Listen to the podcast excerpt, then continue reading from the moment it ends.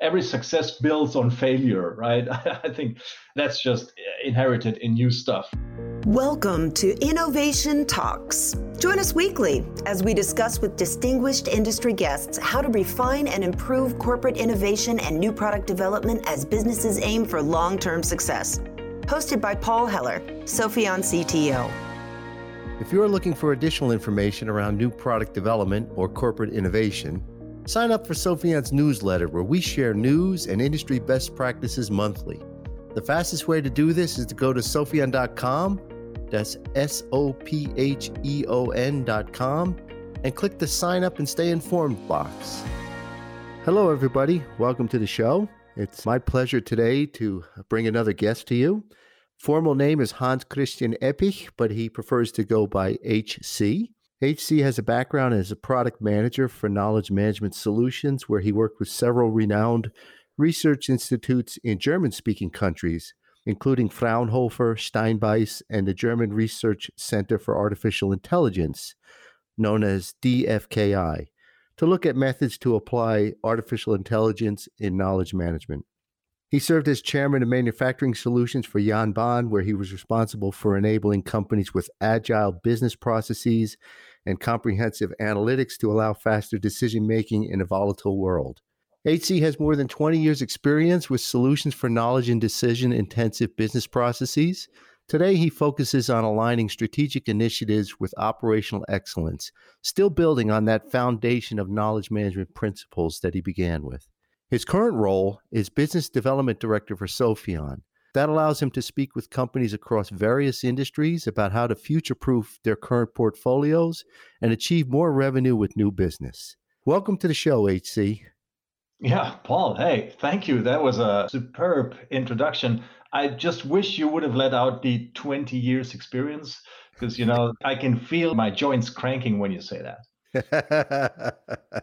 well, I hope you're doing well, HC. It's a pleasure to speak to you again. No, I'm fine. Thank you. I, I hope you're you're doing well as, as well. I am. And you're coming to us from southern Germany. Tell us where you are.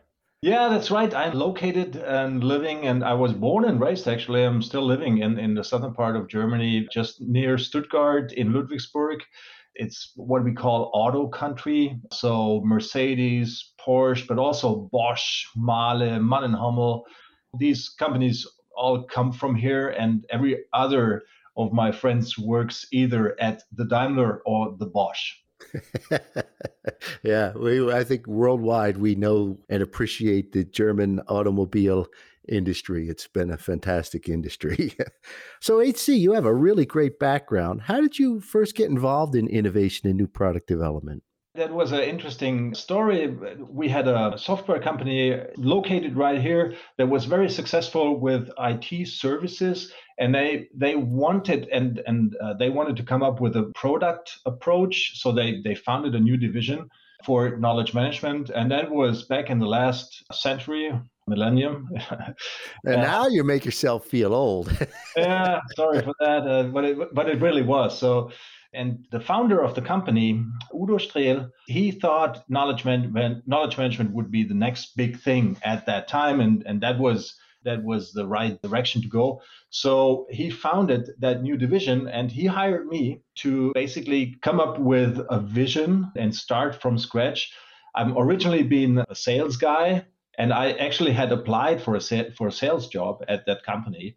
But when when we met, he said, "No, you you can actually help me get things going. I need someone that can explain difficult things. I need someone that can provide a vision. I need a, a passionate guy that is something like an evangelist around that." But he gave me the opportunity to actually go through all the other departments of the company for like a month or so and see what what is their status, how do they work, what is the the attitude and it became apparent that even in the IT services that they provide, right, it, the reuse of knowledge would provide great value. So the idea was first to develop an internal tool and then make it make it in a way so that we could resell it to the market. Once it has proven to provide value internally, we figured that a lot of other customers, also from the auto industry, would be helped with great value from that. And that's that's how I got involved in that And we actually we stirred up the, the knowledge management community pretty good at that time. We you know published a book and did some great work with renowned companies from from the auto world, of course. So that was my my first touch. We collaborated with DFK KI, as you said, with Fraunhofer, Steinbeis, with other universities to see how we could apply ontologies and use ontologies to help people rediscover knowledge that has been not not discovered but that they worked through already. So experiences and lessons learned and, and all what you have right? How to approach different situations. And it's all there in documents but no one can access it Okay, well, that's that, still very much the same, although. yeah, yeah, so, sounds really familiar to many of today's challenges. So, uh, you know, that's that's been a great journey uh, since then to where you are now. Tell me about a success story you had along the way. Yeah, so uh, first of all, the first success was actually to get it going internally at that company. But we probably we, every success builds on failure, right?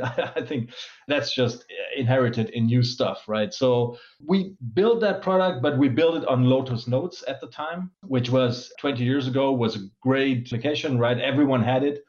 Tons of Lotus Notes databases were around everywhere. So that was a, a technology we, we built it internally on, and it, it was ready to fly. It was working internally, but actually distributed to to other to customers we needed to change the technology and we had we had to rebuild it to make it addressable through a browser. So even at that time netscape. So when we approached companies for for the initial use we looked around our our customers of course. But uh, funny enough after doing a, a proof of concept with here and there and, and different smaller family owned companies we ran into a big auto manufacturer, not sure if I can name them, but they're still one of the biggest.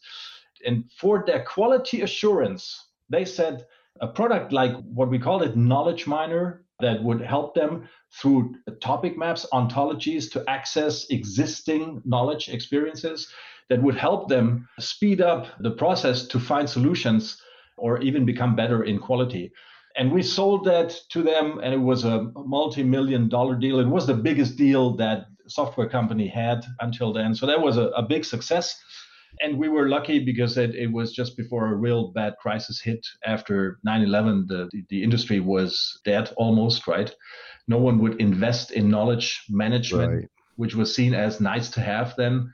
But after 9-11 nothing uh, nothing was going there. So and we had just concluded that project which was great. And later we learned that the car manufacturer was able to get rid of um, how do you say failures in in the manufacturing process? Yeah. to, to, glitches in the manufacturing process. They could actually cut the time in half. So they saved 50% of the of the failure elimination process that's which, substantial. Yeah. Yeah that was a super success. I mean at, it, at that time you know part of the success was really to re-engineer the whole business process of addressing this because they had so many systems and data got synchronized. I'm sure you know all these all these things from the time which today they don't occur anymore. But at that time uh, data got synchronized overnight and it, uh, they had significant lag just because of the synchronization of the data. And we could get rid of all of that so we could really uh, speed up the process significantly and it saved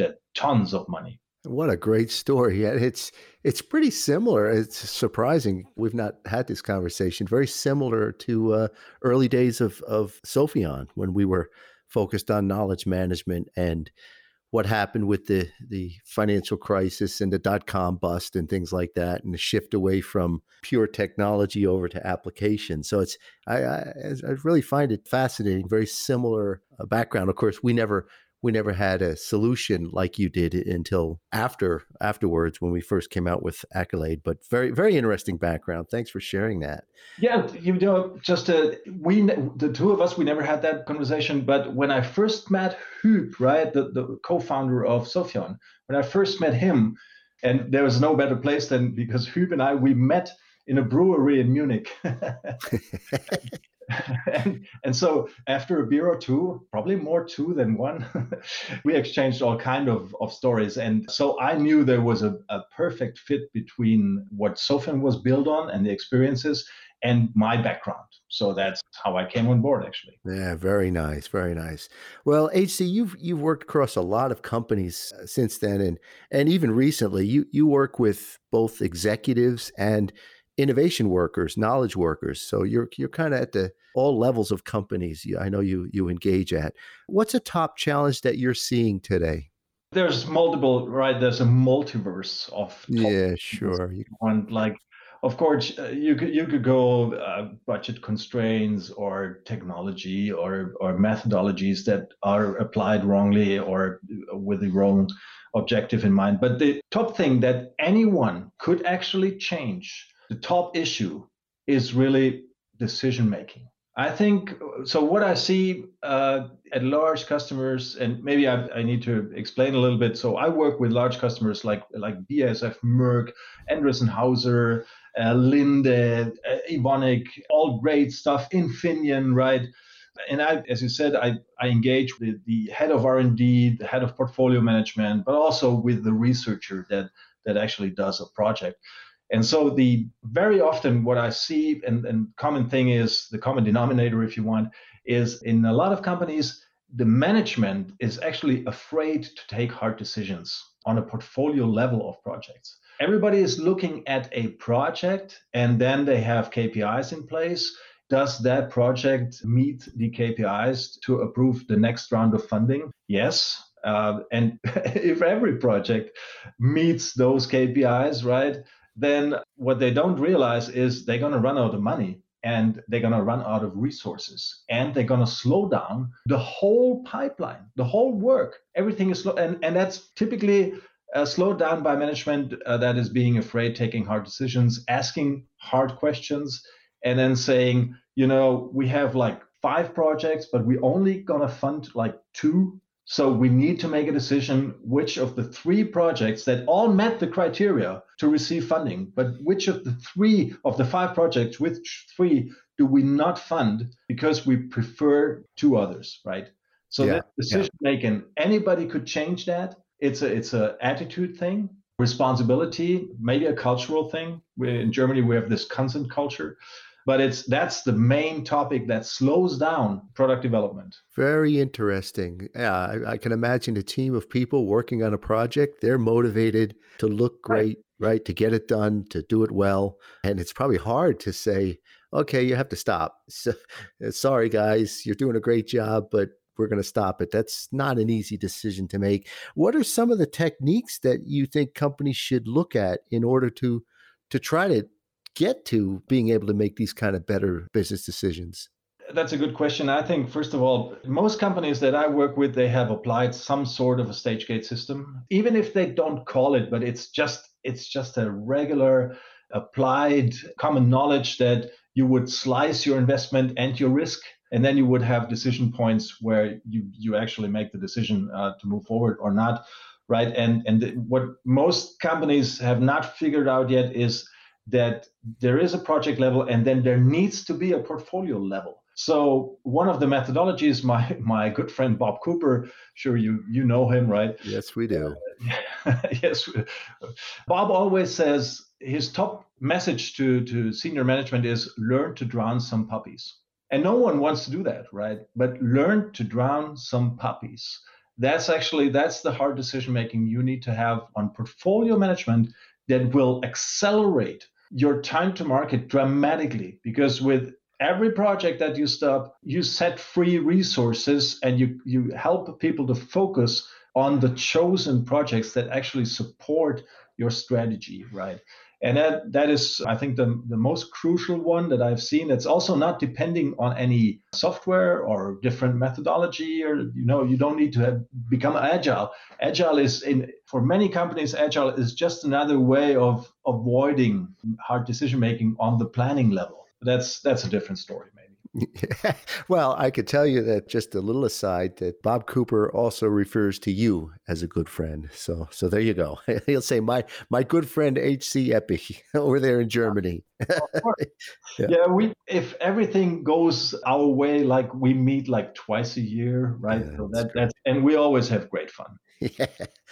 Well, you know, if thinking about this ability to make decisions, are you seeing differences between, let's say, large companies or complex companies and maybe smaller or simpler? Or is that even a fair question to ask? So the in, in Germany, Germany's economy is famous for having this strong Mittelstand, this small, medium size, family owned, mostly family owned companies the Mittelstand is the driving force in Germany's economy, which is right uh, one of the strongest economies in the world. So what I see in the Mittelstand, and that's comprising companies between like 500, 1500 people until maybe like 15,000 people. So every everybody's considering themselves were part of the Mittelstand. So in the small medium enterprise business. And what I see is that that while many years ago, like like 15, 12, 15 years ago, the complexity of the large enterprises, where they were having production and research facilities globally distributed and they were managed, centrally managed, but they were distributed all over the world. And they would source locally and, and they would need to adhere to regulations everywhere in the world and on different markets. That complexity that came with a global enterprise, these levels now the Mittelstand has reached these levels of complexity because today you you can go to to any almost any shop around the, the corner and not really but any family owned business that is sourcing and selling and their sourcing will be global. So their suppliers will all be global. So you have to have some somebody in place that can uh, manage that and their sales force or they, they will be selling globally so they need the channels of distribution or sales force that's globally. And their manufacturing is typically the value chain is distributed all over the world. So the, the complexity that we have seen 15 years ago with large enterprises is has now reached the Mittelstand and i think what i what i see is that the the management of these family owned businesses very often they're not aware what this means. So, how to react to that? They just move on as they're still being a local force instead of trying to become a global force. Yeah, that's that uh, yeah, that that must that must because the Mittelstand is so mighty, it's so strong in Germany. That's really must be putting a lot of pressure in those companies or across even the entire country, right? Because it's going to have to get that right to keep that to keep that strength in that the Mittelstand. Yeah, yeah. One of the challenges is, of course, to source the educated people that you need, right? The, the German engineers. So the, the educational system is feeding into that Mittelstand, into that engine of the economy and that that's part of it also the, the the people that you work with are now you need to source globally, right? So the time where you could go to BASF in, in Ludwigshafen and maybe like 30,000 German local people would work there, that has is long gone, right? If now if you go to BASF in Ludwigshafen, you will meet people from all over the world, from China, from India, from everywhere, and that that is also something that the Mittelstand still needs to adapt to, right? You need to become more global, even in your local production and, and research facilities. Yeah, if we think about, I'm going to circle back to where you kind of started with decision making and yeah. and you know those hard decisions and if we see the, the the, the big companies struggling with it, obviously that's going to to come down into these uh, Mittelstand as well. Are there best practices that can be applied here? Are things that these smaller companies can learn from the bigger companies? You know, what what what are some of the ways that these Mittelstand companies should be thinking? I think that's a that's a, a question that everybody in the Mittelstand should actually ask themselves. So what we, what can we learn from from the big guys, right? How can we apply methodologies or technologies that they have used for several years successfully, right? And and not try to invent everything themselves. And I think first of all, digitalization is key. And then trying not to put everything into just SAP because that's another thing for top management they rely very much on on financial figures and everything. And SAP is just great of in managing that. But for unstructured or semi-structured business processes it's just not a tool that helps to provide business support. So methodologies that work with and help you to manage great um, complexity methodologies like StageGate but also best practices from those methodologies and then technologies like software that is proven to help you to manage complexity in your semi-structured business processes that can easily apply because today everything is you know it's it's cloud based it's accessible the performance is there. A lot of things where in isdn times uh, would would be a, a bottleneck. That's no longer existing so the mittelstand could could really adapt all the methodologies, the best practices, and the technologies that the big guys are using and that they benefit from. And that's, I think, they still need to learn that. But I think it's the, the crisis is actually helping that. So now through COVID, where a lot of people are are forced to work from home, the German Mittelstand has understood they need to digitize their processes. So that's I think we, we're going to see a great improvement in business processes, wave of automation in business processes due to the COVID crisis. Isn't that isn't that well? There's a good outcome there.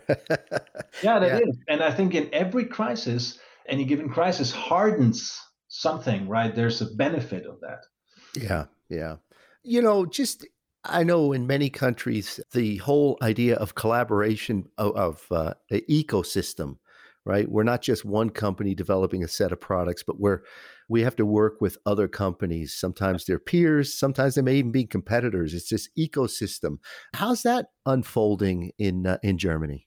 Yeah, so first thing it's everybody's talking about ecosystem as the world gets narrower in terms of we're working together more closely. I yesterday just by accident yesterday I was in a in a presentation with the CTO and and COO of, of Europe's leading banks, ING. Not sure if you if that rings a bell.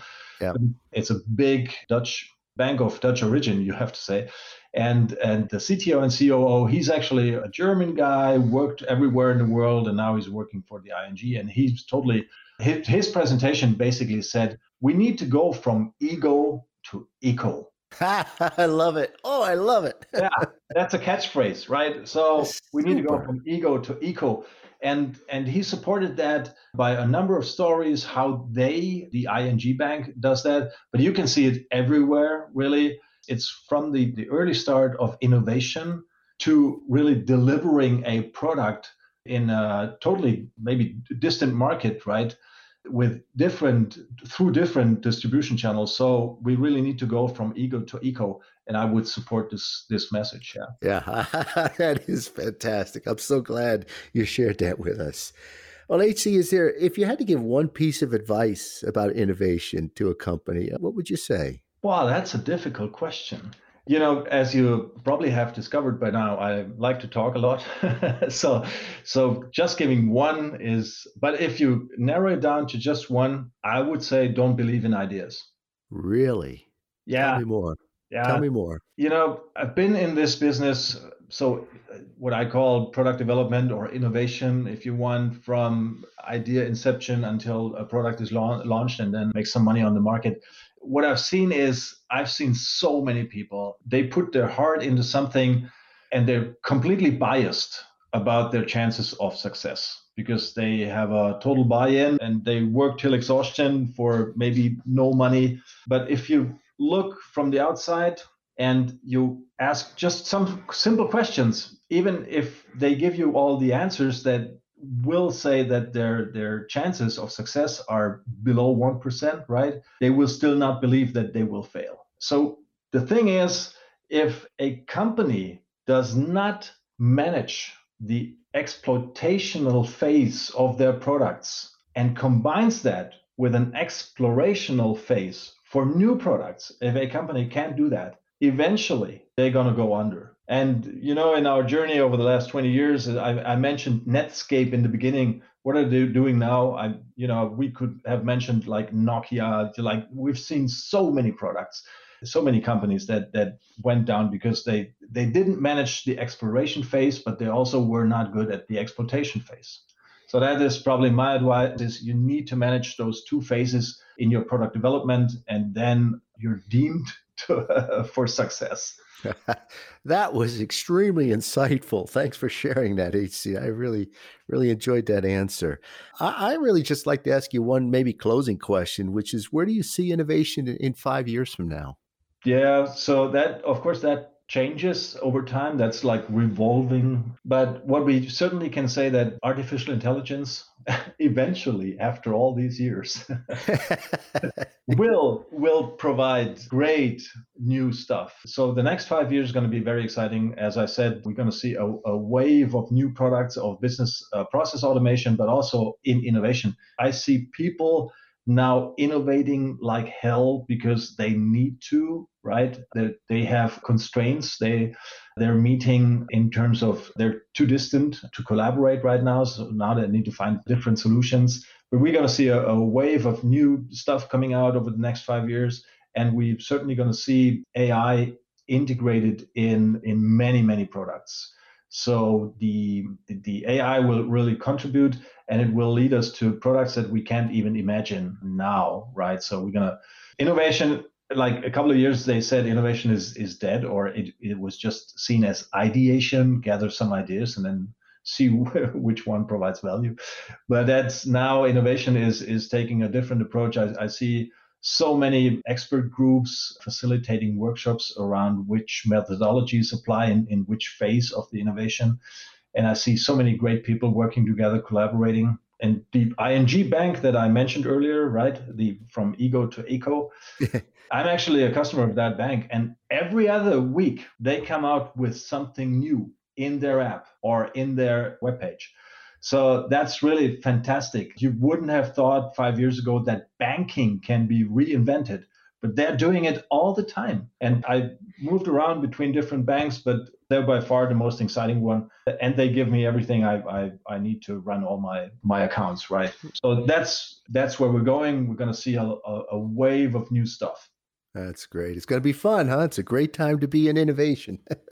yeah. It is. It is very exciting. Yeah.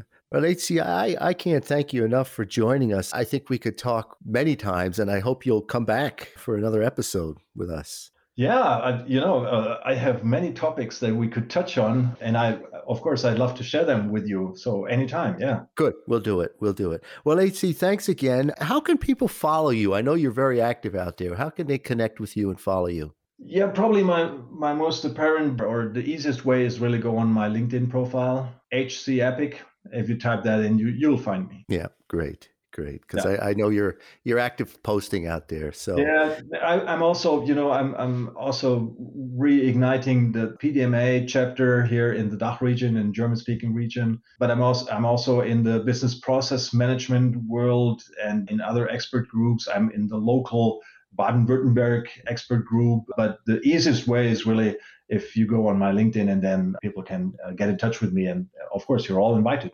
Okay, that's great. Well, thanks a lot, HC, and have a great day. And, and we'll talk to you again. Yeah. Hey, thanks, Paul. Very much appreciated. Anytime. I love to share my experiences. Okay. See you. All the best. All the best. Bye now. Thanks for joining us this week for Innovation Talks with Paul Heller. For additional information on today's topic, check out sopheon.com, S O P H E O N.com, where you will find plenty of innovation centric content and corporate best practices.